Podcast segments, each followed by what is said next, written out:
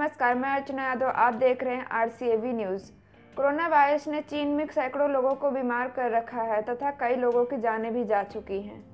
यह वायरस भारत में तथा अन्य देशों में अपना प्रभाव बड़ी तेज़ी से फैला रहा है। कोरोना वायरस से भारत में अब तक 105 लोग प्रभावित हो चुके हैं तथा दो लोगों की मृत्यु भी हो चुकी है। यह एक खतरनाक वायरस है। इस वायरस से बचने के कुछ लक्षण वुहान से शुरू हुई इस महामारी के विषाणुओं को नोवेल कोरोना वायरस या एनसीओवी नाम दिया गया है। कोरोना वायरस के बेहद आम लक्षण होते हैं। इनके शुरुआती लक्षणों से ही अंदाज लगाया जा सकता है। कोरोना वायरस के संक्रमण के मामले में सबसे पहले बुखार और फिर सूखी खांसी आने लगती है।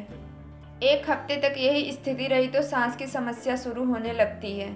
लेकिन गंभीर मामलों में यह संक्रमण, निमोनिया या सार्स बन जाता है। इससे किडनी फेल होने की स्थिति बन जाती है तथा मरीजों की मृत्यु हो सकती है तथा कोरोना वायरस का संक्रमण अधिक उम्र के लोगों में ही पाया जा रहा है।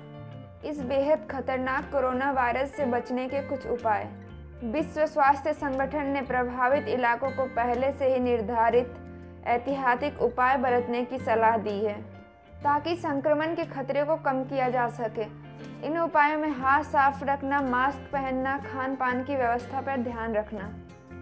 सांसों की तकलीफ़ से संक्रमित मरीजों के पास न जाने की सलाह दी गई है। नियमित रूप से हाथ साफ़ रखना, जंगली तथा पालतू जानवरों से दूर रहने की सलाह दी गई है। कच्चा तथा अधपक मसाले खाने से मना किया गया है। कोरोना वायरस से संक्रमित व्यक्ति को छींक आने पर कपड़ा या टिश्यू पेपर का इस्तेमाल करना चाहिए। अगर आपको यह मेरी वीडियो पसंद आए तो मेरे वीडियो को लाइक, कमेंट एंड शेयर करें और मेरे चैनल को सब्सक्राइब करें। धन्यवाद।